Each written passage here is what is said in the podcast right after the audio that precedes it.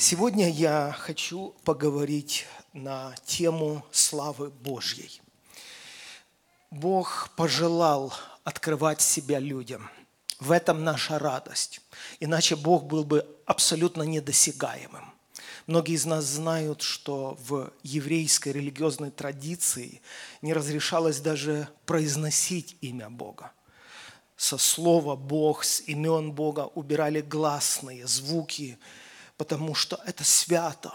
И даже в устах оно не должно было присутствовать, только в сердце и только в поклонении. Мир наш современный использует слово «Бог» в суе. Ругаются в Бога люди. Но радостная новость заключается в том, что Бог хочет открывать себя людям. И очень важно иметь познание о Боге, иметь более-менее правильное представление о Боге. Почему? Потому что из представлений о Боге вытекают все остальные представления о жизни.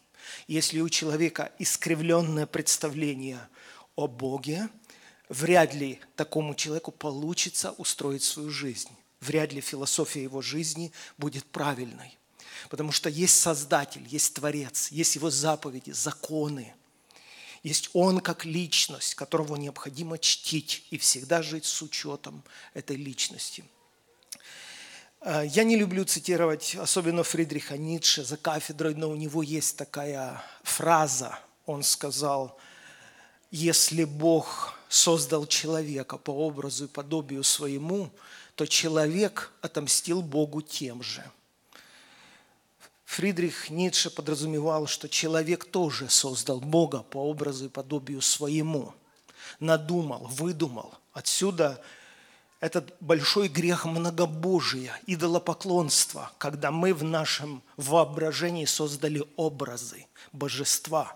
То как раз, что Бог запрещал Израилю, создавать образы – но у нас образки где-то там припрятанные, какие-то иконки личные, свое представление о Боге. И у многих, к сожалению, оно настолько искажено, что оно прямо отражается на всей жизни человека. Все наперекосяк, все не так. Этим мы гневим Бога, этим мы разрушаем нашу среду. И потому я возвращаюсь к оригинальной мысли. Бог благ, потому что Он хочет открывать себя людям – в основании наших размышлений хочу положить текст из книги «Исход» 33 главы с 18 стиха и ниже. Читаю из нового русского перевода. «Когда Моисей попросил, позволь мне увидеть славу Твою, Господь ответил, я непременно это сделаю. Моей все благости, в русском синодальном моей славы – во всех практически переводах очень много проверил, речь идет о Божьей благости, то есть о Божьей доброте. Слышите, да? «Моей все благости» – это ответ Господа Моисею на просьбу показать славу Божию. «Моей все благости дам перед тобою открыться, и этим возвещу тебе, что несет в себе имя Господь». То есть я разрешу тебе увидеть мою доброту. И этим откроется мое имя для тебя, Господь. Сразу, чтобы нам было проще в рассуждениях, сразу хочу обратить ваше внимание, что все, что связано с Богом, связано с откровением. Если Бог не пожелает открываться, нашего интеллекта недостаточно, его и так недостаточно, даже когда Бог открывается. Осязать величие Божье. Но все везде упирается в это вот явление, откровение. Итак, первое Бог открывается, второе Он открывается в именах. Имя Божье открывается. Э, сущность Божья открывается.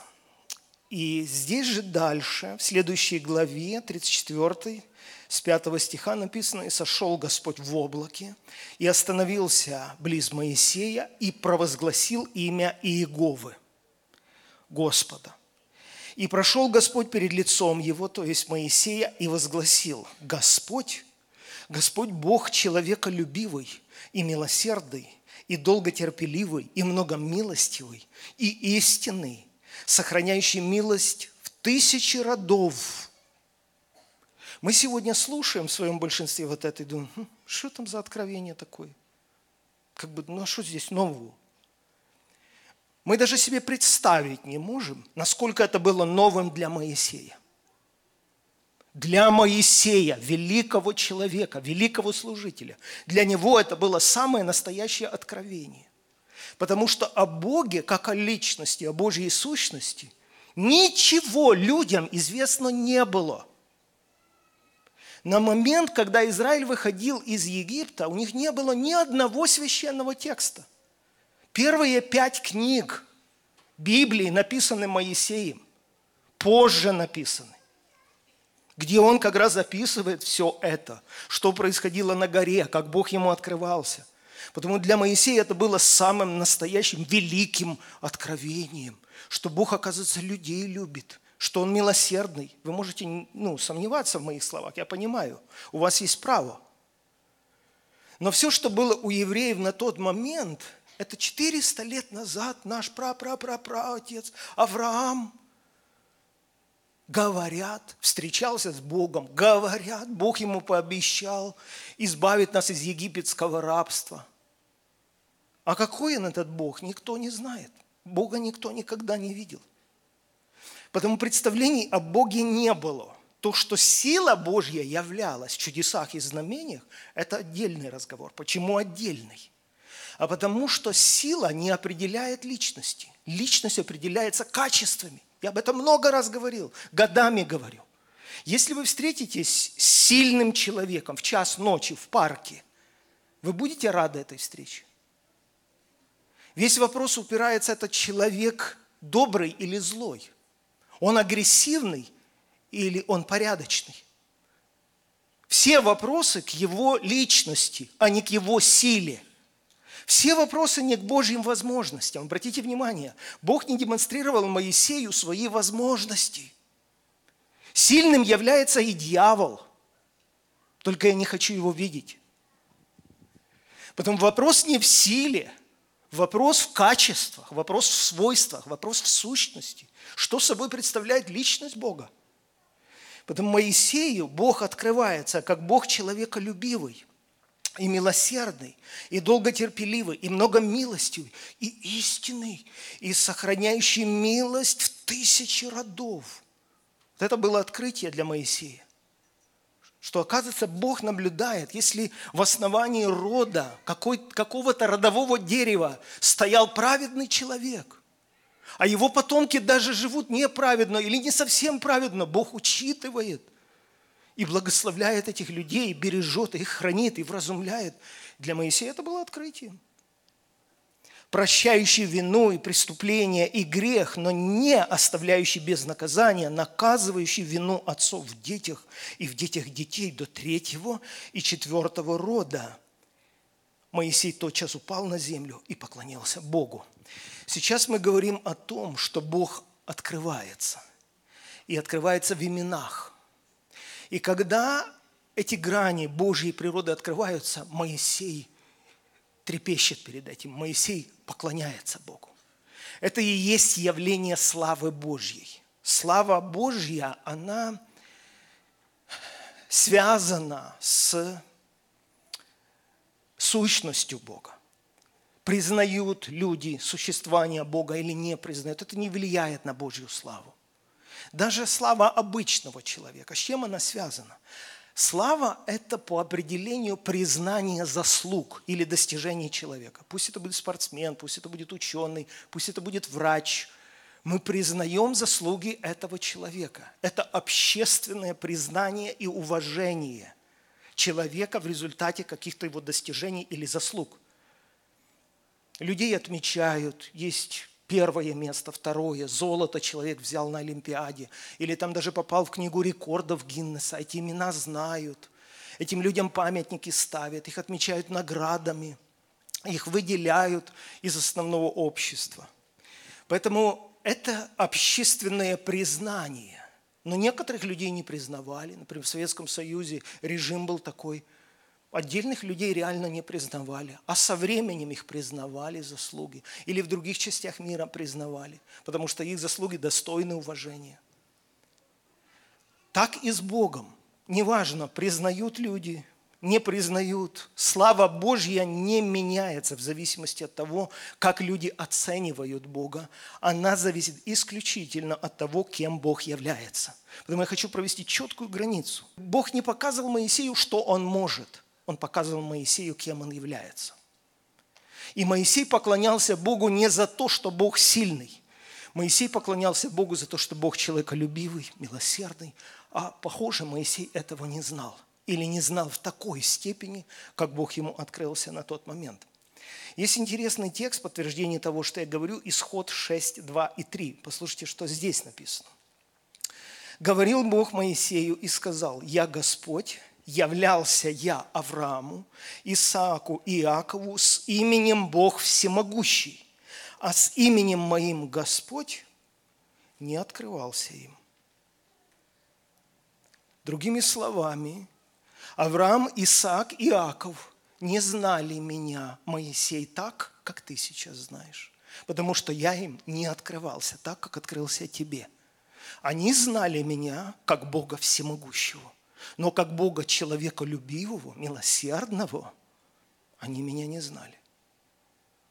Итак, Бог открывает определенную грань своей сущности. Моисей, Моисей полон эмоций, Моисей потрясен, потому что мы Бога не выбираем. Нам придется иметь дело с тем, кто Он есть, а Он есть тот, кто Он есть. Если мы родители не выбираем, если мы родину не выбираем, где рождаться, то как мы можем Бога выбрать? Он есть тот, кто Он есть. Точка. Потому какой Он, ты не знаешь. То, что Он сильный, Израиль это уже понял. Это его возможности, это объем его силы.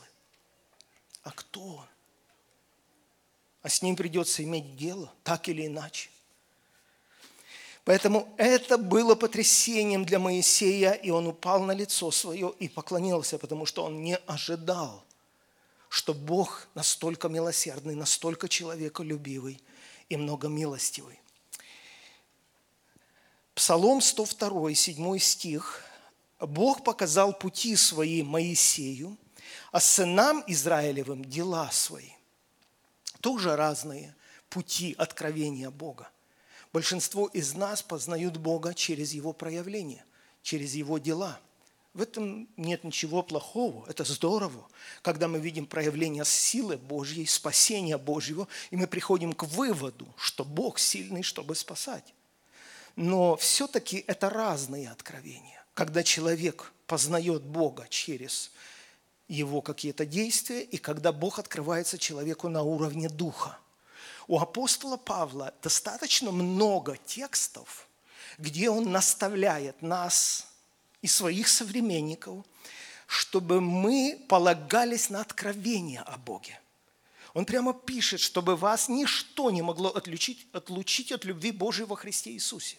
И он перечисляет, что будет много разных ситуаций в жизни, скорбей, голод, нагота, недопонимание, отвержение, лжебратья, опасности. Но, но любовь Божья открылась нам во Христе Иисусе. И он как бы показывает, что есть два мира. Мир действительности, в котором мы живем, со всеми его болями, страхами, опасностями, рисками. И мир действительности духовной. И мир, в котором обитает Бог. И он в одном месте в Римлянам, если не ошибаюсь, пишет, что нынешние временные страдания наши ничто не значит с той славой, которая откроется в нас – он опять проводит параллель, что есть временные наши ситуации, сложности, трудности, где мы боремся, где мы как бы верим проповедникам, верим Павлу, что все содействует ко благу, но так тяжело в этом увидеть благо. Потому мы просто живем верою, а не видением, потому что по-другому не знаешь, как верить и жить. Потому ты борешься, ты идешь, идешь по этой жизни. Но Павел говорит, послушайте, все эти нынешние страдания, есть ничто в сравнении, когда вы увидите полную картину, когда все части сойдутся воедино. Вас тогда так накроет. Вы придете в такое изумление, поклонение Бога, потому что вам откроется слава Божья. Так как Иосифу открывалось. Сложно было увидеть благо в том, что его продали, предали, и, и не только братья, и жена Патифара, и загремел в темницу, и старался со всех сил. Какой ты в этом увидишь логический смысл? А в чем смысл? И только в конце ты понимаешь, как все было задумано, какой великий замысел Божий, что Он явился практически спасителем не только своего родства, но и всего тогдашнего мира. Так вот, э, получается, что Господь отдельным людям показывает свои дела, а другим людям показывает свои пути, свои намерения. Мое огромное желание, чтобы следующий год как-то легло в наши сердца вот эта молитва об откровении Иисуса Христа, чтобы это стало нашей мечтой, чтобы мы этого захотели. Этого надо захотеть, чтобы Бог открывался нам. Я не знаю, откуда оно приходит, куда уходит. Я не знаю, почему на одного человека это находит в такой мере. После третьего нашего богослужения подошли молодые люди, муж с женой, говорят, просто со слезами, говорят, мы не знаем, как это так совпало с вашей проповедью, пастор, но мы решили взять пост. И в центре нашей мечты, нашего желания – весь год этот начать с того, Господи, пошли нам дух откровения к познанию Иисуса Христа. Просто хочется Его понять. Я вспоминаю свои 16-18 лет, это была моя центральная молитва. Господь, как Тебя понять? Хоть какую-то меру, как Тебя понять? Помните, как Моисей в другом месте молился? Открой мне путь Твой, чтобы я мог уразуметь Тебя, чтобы мне приобрести благоволение в очах Твоих. Иначе как ты можешь приобрести благоволение в очах Божьих, если ты не понимаешь, чего Он хочет? Поэтому молитва Моисея, она удивительна. Молю Тебя, открой мне путь Твой, чтобы я мог познать Тебя или поднять Тебя, чтобы мне приобрести благоволение в очах Твоих. Удивительная молитва. Можно я третий раз скажу? Послушайте, как он ставит вопрос. Удивительно. Он говорит, Господи, если я приобрел благоволение в очах Твоих, с этого он начинает свою молитву. Если я приобрел благоволение в очах Твоих, то молю Тебя. Что же он такого попросит? Потому что приобрел благоволение в очах Божьих. Так вот, если я приобрел благоволение в очах Твоих, молю Тебя, открой мне путь Твой, чтобы я мог познать Тебя, чтобы мне приобрести благоволение в очах Твоих. Какая удивительная молитва. Так можно молиться только во свете Божьего лица. Так может молиться только человек, который что-то понял – все остальное настолько приземистое, мы только молимся в множестве бытовых ситуаций. Но здесь во главу угла положено познание путей Господних. Вы знаете хорошо женщину по имени Агарь, которая бежала из дома Авраама, потому что Сара притесняла ее, она бежала со своим мальчиком Измаилом, и они потерялись в пустыне. И все было настолько тяжело, что они умирали от жажды, и она, как мать, не желая видеть, как умирает ее ребенок, не имея возможности спасти его, помочь ему, она ушла, чтобы не видеть смерти своего сына. И она как-то молилась. Что они знали, опять же, о Боге? Что-то знали, но намного меньше нас. Она молилась, он молился. И Библия говорит, что ангел Господень услышал молитву отрока и открылись у них глаза. То ли источник Бог открыл, то ли тот источник там был, и Бог им глаза открыл. Но они увидели воду. И они пили и остались живых. И что интересно, написано в Бытие 16.14 в результате вот такого опыта Агари. «Нарекла Агарь Господа, который говорил к ней таким именем. Ты Бог, видящий меня». Ибо сказала она, точно, я видела здесь вслед видящего меня. То есть Агарь обрела необычный опыт и пришла к необычному выводу. Там, где ее никто не видел, и никто ей помочь не мог, там, где ее никто не слышал и помочь ей не мог, она пришла к выводу, что Бог ее видел и слышал. И в результате этого опыта, что она увидела воду, выжила – и сын ее выжил. она пришла к выводу, что Бог есть видящий меня. Вот так он ей открылся. Многим из нас тоже Бог открывается в результате нашего опыта. Это славно, это замечательно. Но есть еще и духовная сторона этого вопроса, когда Бог открывается просто в молитве. Просто открывается в молитве. То есть получается, что мы по-разному познаем Бога. Но я повторяю свою главную мысль, с чего я начинал. Что познание Бога влияет на образ нашей жизни и мышления. И представление о Боге связано с представлениями о жизни. И у всех из нас разная философия жизни. Один живет не пойман, не вор. Это его философия жизни. Вот так он и выстраивает всю свою жизнь. Другой Бери от жизни все, что можешь. Это его главное правило, кредо жизни. И он живет в соответствии с этой философией жизни. Какие вывихи сознания. Потому я и говорю, из представления о Боге начинаются все представления о жизни. Если ты правда хочешь, чтобы твоя жизнь была гармоничной и правильно слаженной, чти Бога – Чти Бога, пусть Он занимает главное место в твоей жизни, в твоем сознании, в твоей голове. Любой поступок, любая мысль. Чти Бога, потому что Он Бог.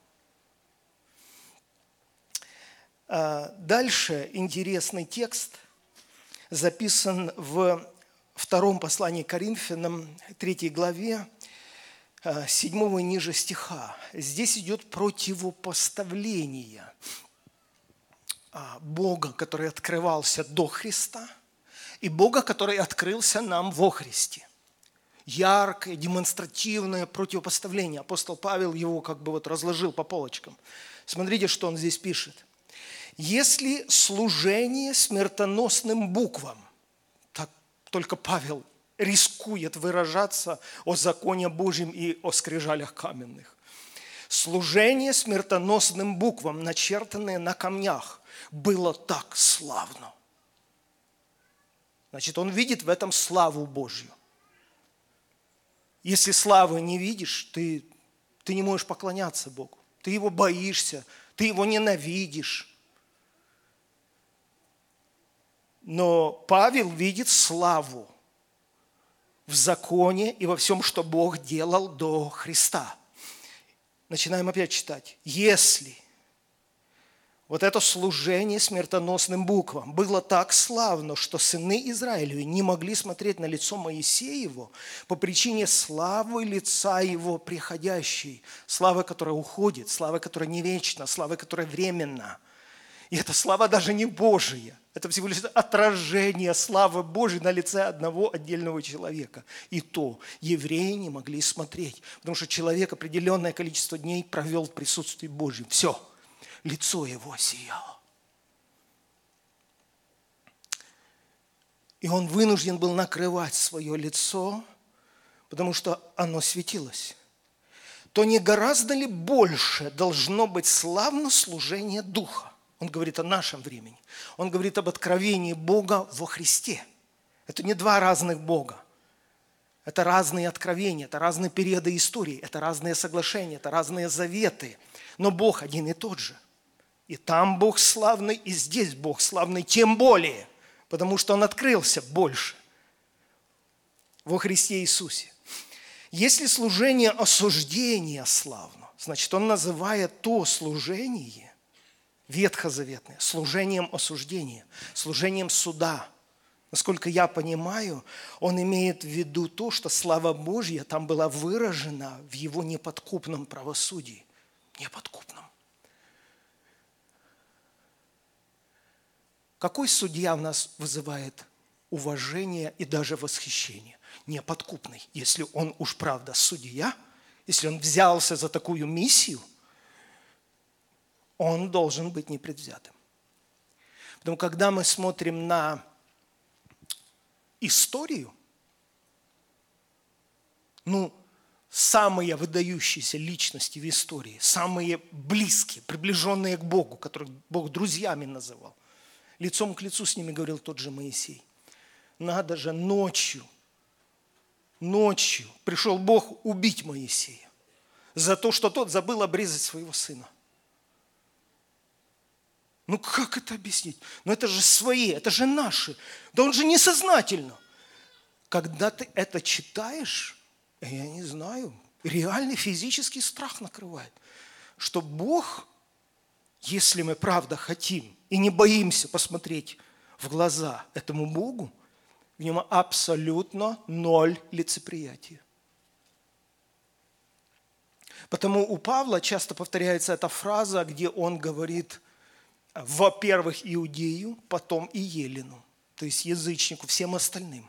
И неважно, слава, честь, мир, благословение, если иудей живет, соответственно, получит благословение. Но не только доброе, но и гнев, и ярость. Во-первых, иудею. Читайте внимательно Павла. Поэтому он делает вывод, нет лицеприятия у Бога. Потому если ты правда, второй раз говорю, хочешь понимать Бога хотя бы относительно, хотя бы отчасти, служение осуждения, служение суда вызывает восхищение, трепет, благоговение. Потому что то было откровение суда, откровение осуждения – то тем больше, Павел продолжает, изобилует славою служение оправдания. То прославленное, имеется в виду то, ветхозаветное, даже не оказывается славным с такой стороны по причине преимущественной славы последующего, то есть славы нового соглашения или нового завета. В новом русском переводе написано так, если старое соглашение, осуждавшее людей в грехе, было славным, то насколько же больше славно соглашение или завет, оправдывающий людей перед Богом. Старое соглашение было исполнено славой, однако оно затмевается славою нового соглашения – которое превосходит в величии славу старого соглашения. И если же то соглашение, которому суждено было потерять свою силу, славно, то вечное соглашение еще более славно. Так как у нас есть надежда на это, мы смелы в своих речах и не уподобляемся Моисею, который закрывал свое лицо пеленой, чтобы не видел народ Израиля угасание проходящей славы. И итоговая мысль апостола Павла, когда он здесь противопоставляет два завета, противопоставляет два откровения Бога. Итоговая мысль – мы же все открытым лицом, как в зеркале, взирая на славу Господню, преображаемся в тот же образ от славы в славу, как от Господня Духа. То есть происходит трансформация сознания, происходит преображение всех сфер жизни, преобразование разума происходит. Благодаря славе Божьей, благодаря Богу, который открывается в именах. И в заключение я хотел бы прочитать этот текст и даже попросить его сделать наверное, главным текстом вообще года следующего. Ну, по крайней мере, я так для себя вот положил, так отбивается это в моем сердце. Потрясающий текст. С короткими комментариями я его прочитаю, и мы придем к молитве. Это послание к Ефесинам, первая глава, с 3 по 17 стих. Друзья, здесь действительно глубочайшее откровение, переданное апостолом Павлом. Чрезвычайность откровений. Мы привыкаем – к текстам, мы привыкаем к формулировкам. Они у нас затираются со временем. Но это удивительно. В каждом слове, которое здесь написано, столько полноты, что на одно отдельное слово можно произнести отдельную проповедь. Посмотрите, что пишет апостол Павел с третьего стиха. «Благословен Бог и Отец Господа нашего Иисуса Христа, благословивший нас во Христе всяким духовным благословением в небесах. Это же заявление. Это, это что? Кто из нас мог бы сделать такое заявление, как сделал Павел? Павел же что-то заявляет, что Бог во Христе благословил нас духовным благословением в небесах. Это же откровение. Откуда он его взял? Поскольку Он, то есть Бог, избрал нас в Нем, то есть во Христе, прежде создания мира. Это же тоже заявление. Как можно без откровения свыше такое заявлять? Что ты, Степан, ты, Мария, ты, Александр, избран Богом прежде создания мира. Это же открытие. Чтобы мы были святы и непорочны перед Ним в любви. Представляете, какие корни – как ты укореняешься? Какая буря тебя может теперь согнуть и сломать? Если верить тому, что это так и есть на самом деле, что ты избран Богом прежде бытия мира. Богом избран, самим во Христе Иисусе. Предопределив усыновить нас себе через Иисуса Христа по благоволению воли своей, суверенной, так решил, так захотел, так сделал. В похвалу славы благодати своей. То есть в конце будет слава только Его благодати. Нет никаких других объяснений, почему ты сегодня не в баре сидишь, а в церкви. Будет слава не тебе, не мне, не нашим родителям. Будет слава только Его благодати, потому что Он так захотел, прежде бытия мира, видеть тебя – усыновленным, видеть тебя частью своей семьи. Вся слава только вернется к Нему. В похвалу славы благодати своей, которую, то есть благодатью, Он облагодатствовал нас возлюбленным, то есть во Христе. Он возлюбил нас во Христе. Помните, когда там говорил, я все Евангелие перечитывал под этим углом во Христе, в Нем. Я как бы пришел к тому, что есть две плоскости во Христе и вне Христа. Бог открылся нам во Христе. Потому так категорично Писание, что если ты вне Христа, или если ты не видишь Христа как единственную дверь к Богу, то вряд ли ты найдешь еще одну дверь. Настолько Бог категоричен в этом отношении. Он открылся во Христе. Потому Он облагодатствовал нас во Христе, в котором мы имеем искупление кровью Его, прощение грехов по богатству благодати или по богатству доброты Его.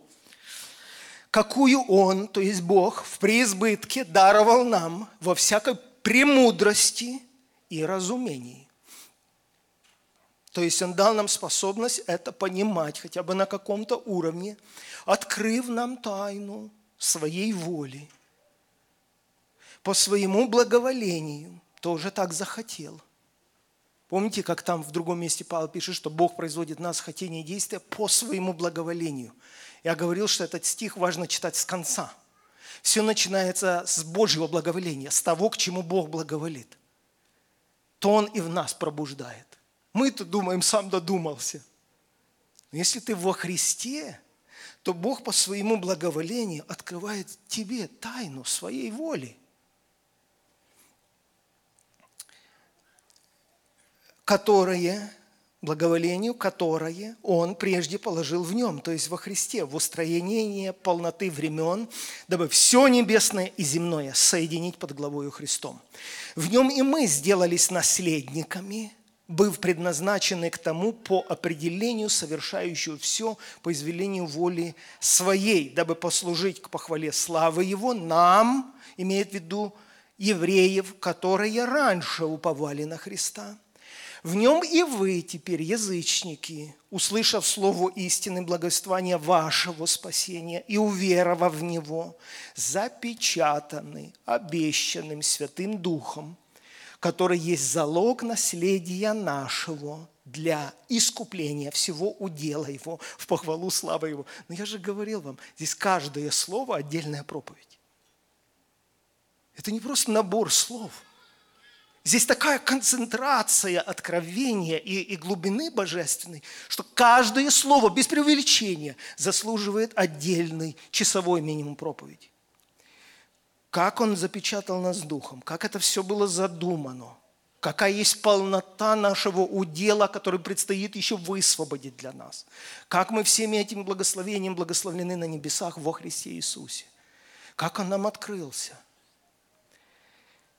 Поэтому и я, услышав вашей вере во Христа Иисуса и о любви ко всем святым, непрестанно благодарю за вас Бога. То есть он понимает, что происходит. И потому он не перестает благодарить Бога. Павел понимает, что с нами происходит – Потому он благодарит Бога. Он не восхищается нами, он не восхищается пастором, устройством церкви. Он восхищается Богом. Он не перестает благодарить Бога, вспоминая о вас в молитвах моих. И теперь вот о чем он молится. Я заканчиваю. Вспоминая вас в молитвах моих, чтобы Бог, Господа нашего Иисуса Христа, Отец славы, дал вам духа премудрости и откровения к познанию Его. Я здесь остановлюсь, там можно дальше читать. Итак, Павел говорит, что я непрестанно. А о чем ты непрестанно молишься? У каждого есть как бы своя боль, своя нужда, и мы о чем-то больше молимся, а кто-то годами о чем-то молится. Посмотрите, о чем Павел молится. Непрестанно. Чтобы Бог, Отец славы, Отец Господа нашего Иисуса Христа – дал вам духа премудрости и откровения к познанию Его. В современном переводе написано, пусть Бог Господа нашего Иисуса Христа, славный Отец, дарует вам Духа, который откроет вам истину о Боге и поможет вам ее понять, чтобы эта истина способствовала более глубокому познанию Бога. И вот в заключение получается такая картина, что мы как бы хотим перемен извне. Боже, поменяй моих детей, Боже, поменяй мужа, жену, президента, пастора, погоду, не знаю, все поменяй, экономику. А Бог заинтересован обогатить нас познанием славы о себе. И когда ты начинаешь понимать, кто есть Бог, такое умиротворение приходит – такое успокоение приходит. Когда мы чистолюбивы, и у нас как бы права забирают, и ты понимаешь, что Бог всем управляет, это ранит твое чистолюбие. Потому что действительно, то фараон нами управлял, а теперь пришел другой, забрал нас у фараона, что там были рабами, что здесь рабы. Потому вот это эго внутреннее, это несломанное эго, оно оно заставляет нас жить в бунте. И только человек, который понимает Бога, который есть любовь, который сына своего, не пощадил. У нас вчера, наверное, многие встречались с родственниками, наши домы полны народа. Я смотрю, там подарки дарили тоже, полный дом людей у нас собирались. И смотрю, там один мальчик ну, наши родственники, а, подарок развернул, и там машинка там на пульте управления. И он разгоняется в плинтус, бабах, потом разгоняется в другую, в стол там. И ты думаешь, ну, ну побьет же, вроде бы жалко, но он уйдет, он раз в году этот мальчик приходит, сейчас же, ну, ну побьет же эту мебель. И, и так сижу и думаю, ну, ему-то хорошо мальчику, так он наслаждается этой игрушкой. А, потом сам себе сижу так и думаю, хм, а Бог Отец не заботился о том, что кто-то поцарапает его трон, его престол там, знаете. Он отдает самое дорогое ради нас. Он постоянно думает о нас. Он не просто корону свою пожертвовал или там часть своего имущества раздал, знаете, как цари говорили. Ты мне так угодил, что до половины царства могу дать он отдает сына. Он ни за что тогда не думал, вообще ни за что не думал. Он не хочет царствовать без нас. Потому я сказал, наше место только в его сердце. Это единственное место, которому принадлежит человек, это сердце Бога. Потому он доказал эту любовь. И когда ты это понимаешь, то многие другие вещи в жизни, они как бы встают на места. Ты просто успокаиваешься. Потому что тот же Павел сказал, если Бог Сына Своего не пожалел, но отдал Его за всех нас, как Он с Ним не даст нам всего?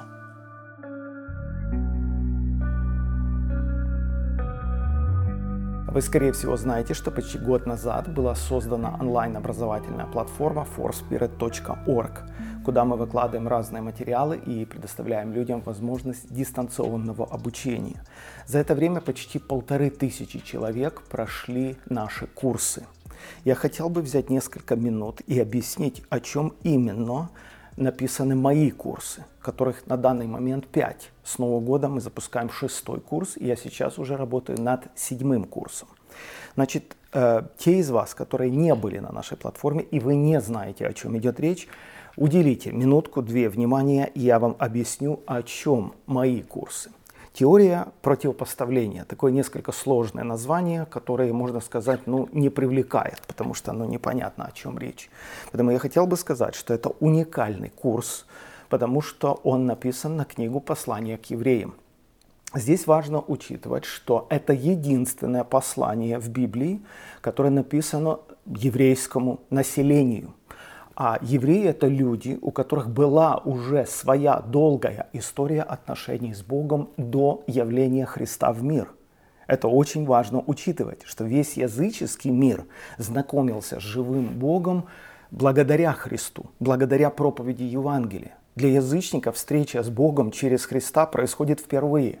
Для еврея это совершенно по-другому евреи знали Бога, уже тысячелетиями поклонялись Богу. Потому я твердо убежден, что автор послания к евреям решил преподнести материал, связанный с приходом Христа, с его миссией на земле, с его жертвой и со всеми многими аспектами его учения, чтобы показать еврейскому народу, в чем же состоит преимущество которые они, как еврейский Божий народ, приобретают во Христе Иисусе.